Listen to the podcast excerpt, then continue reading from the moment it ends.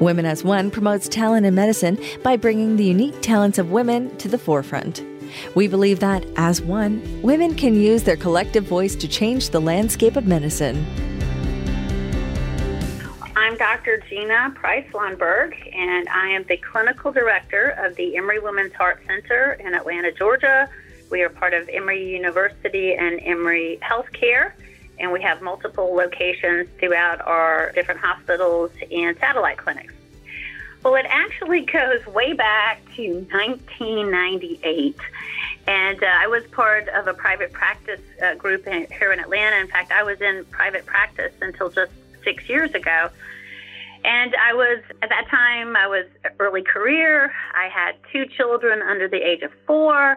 I was in a small group, so there was a lot of call and weekends. At that point, I was still doing heart catheterization and diagnostic echo and nuclear. And I just felt overwhelmed and I really did some soul searching. We didn't have a term back then called burnout, but I'm pretty sure that's what it was.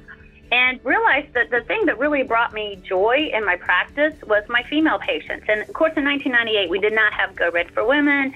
We didn't have Heart Truth campaigns. There was really very little awareness of it. It was coming along, and there were a few, you know, brilliant leaders like Nanette Wenger and Noel Bairey Merz. But it was really, there was just no women's heart movement going on. And so in 1998, I started the first women's heart center in the state of Georgia. It was a private practice model and really grew, and I loved it and felt passionate about it. We did a lot in the early days with American Heart, particularly when Go Red for Women came out in 2004. And then just a few years after that, our large women's hospital that delivers more babies than any hospital in the United States at that time asked me to start a women's heart program with them. And I did that. We did that for a few years. It was very successful. But then St. Joseph's Hospital, which is a wonderful non academic hospital out in the suburbs of Atlanta, asked me to join them and start a women's heart program for them. It was a, a nurse practitioner myself, and at that point, it was around 2007. The women's guidelines through AHA had come out. Go Red for Women was in its early stages, and we really did a lot to educate the physicians in the community. We were still hearing a lot of stories of how uh, heart disease was not being picked up in women, not adequately treated, and clearly that a lot of primary care physicians were just not aware of heart disease in women being the number one killer. In 2013, Emory University and Emory Healthcare took over St. Joseph's Hospital and I was very fortunate to be asked to um, head up the women's program for them. Uh, we've had outstanding research and leadership at Emory in heart disease in women, but there just wasn't a clinic to the public and there wasn't any type of risk assessment preventive model. And so, with a great team of women, we have a, a research director, um, Dr. Pooja Mehta. Our medical education and founding consultant is Dr. Nanette Wenger, and then I head up the clinical side. We have a team of physicians and nurse practitioners at our three main hospitals, as well as two satellite offices that see women five days a week.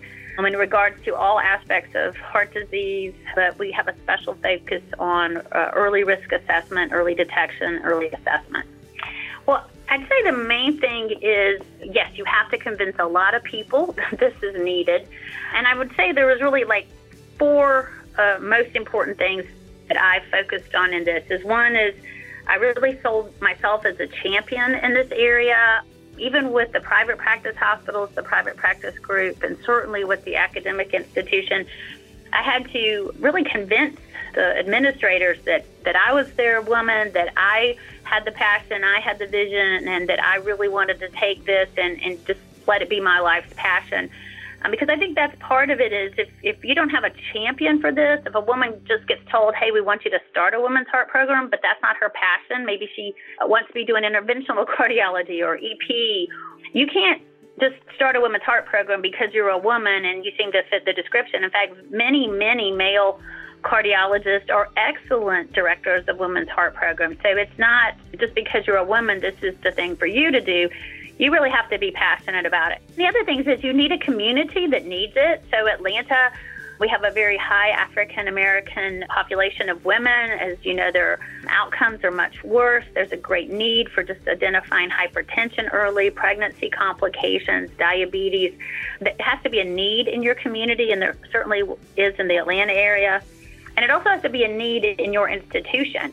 So when I worked with the hospital that does a lot of women's health and uh, cancer as well as um, labor and delivery and obstetrics and gynecology, they certainly had a need. If your hospital isn't seeing a lot of women, if there's not a lot of, you know, high risk women in the community or a lot of, say, women of menopausal age who need risk reduction, that might not be the right place to start a women's heart program. And then I think probably the most important thing for administrators is you have to show value. It can't cost a lot of money. You have to be very budget and financial minded. You at least have to break even, but you clearly want to have value to the institution. One of the things I did in all the institutions I worked with is we put together a business plan with how much money we would need to start the program, promote the program, patient education materials, organizations that we would partner with, and show that it was not going to lose money, that it would definitely add value to the system. So you also have to have in addition to your passion, you have to have a need in your community, an institution that's willing to work with you and feels that they need it, and a good budget and economic model for your program. I had actually been in private practice for four years on my own. And so I learned a lot about running a business, and I had to put together a business plan to go to the bank and get a loan for my private practice. So I was fortunate to have had firsthand experience with that. You learn a lot about cost effectiveness of healthcare when you're the one who has to make those decisions about the business model. But I think many institutions can provide that service for you. You need to definitely be working with your financial administrators as well as the marketing administrators. If you have a like a new projects director or a new a project side of the business you want to work with them to really promote it and make sure that you get some resources. Now, it can be done fairly grassroots. In fact, my programs, all three of them, have been very grassroots. There are other programs that have gotten multi-million dollar donations for research and education and that's a different model and a great way to go. But a lot can be done by partnering with organizations such as American Heart Women Heart, Stroke Foundation, different organizations that are interested in women's health, including some non-medical groups that you know work in maternal health. The Wise Woman Project has just gotten a vote in the U.S. Senate to go to all 50 states, and there's going to be funding available through them. So a lot of government agencies as well as the private sector and even corporate groups. I've done some work with Coca Cola and Delta and Home Depot here just on awareness days and screening projects that help promote the center. And those things have been very effective as well. So it can be done on a fairly small budget. So usually when you start your program, you are going to want to put together some flyers, some marketing materials, a website. Uh, those things can be costly. And so usually in the beginning, you're putting these informative and marketing type things together. It's going to cost a little money, but as things grow, you start to develop a volume. So all of the uh, physicians that are part of the Emory Women's Heart Center, they also see men. They also see other preventive cardiology patients, and then we each have an area of, of interest. So mine is risk assessment, lipids specifically, and then women after menopause as those practices grow, that certainly brings in revenue to the institution and builds each woman's reputation in that specific area. And all of those areas are important in women's care.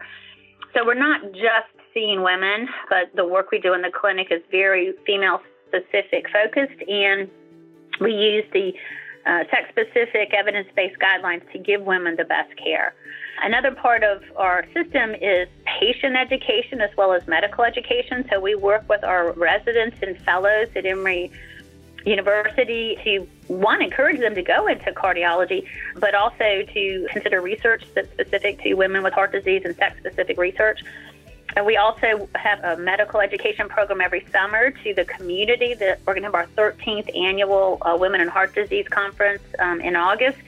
And we really bring in a lot of mid level providers, a lot of OBGYNs, family practice, internal medicine, as well as cardiologists to update them on the most recent research and clinical changes in healthcare for women. And then we also partner with the women's health organizations in the city, American Heart Association, Women Heart, and other organizations, smaller organizations such as uh, Phenomenal Women, who focus specifically on health in African American women. So, by doing all these different things, we're bringing a lot of attention to the institution, a lot of attention to women's health.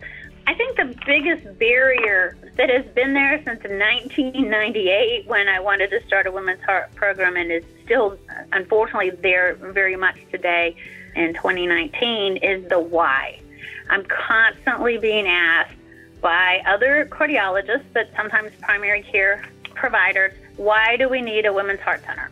Why do we need this? And a lot of physicians will say, I treat women just like I treat my uh, male patients.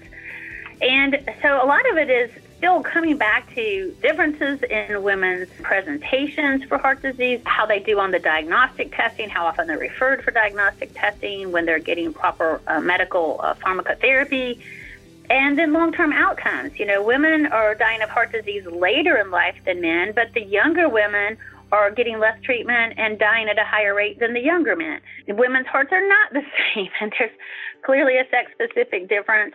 And because women's presentations can be more subtle, more different, you need a, physician who's listening for that. If I'm only listening for chest pain in the sternum, I'm going to miss a lot of heart disease in women and men. I think uh, that the why is still a big thing, and sometimes it's from colleagues Sometimes it's from administrators, sometimes it's from primary care, particularly when you're focusing on early detection and risk assessment. A lot of primary care doctors say, well, we should be doing that. You shouldn't be doing that. So, still just answering the why do we need a women's heart center? I've been doing this for 25 years, and I and you know you'd think at some point they'd be like, oh yeah, this is important, but we're still answering why. As far as success, I feel like we've had a, a lot of success for individual women. I've had so many women over the years who say, you know, I was seeing another provider and telling them about my jaw pain and telling them about my shortness of breath, and they were just telling me I was fine, passing me off, didn't do stress testing or any cardiac testing, and then, you know, they come to the Women's Heart Center where we're very eager to hear all their symptoms and talk to them about these more subtle things. And symptoms that are unique in women, but also risk factors that are unique in women. And they all come back and, you know, frequently say that thing all doctors love to hear. I think you saved my life. I think you added years to my life. I, you've totally improved the quality of my life. Those are the success stories we hear that I think otherwise these women are overlooked and not getting the treatment they so deserve.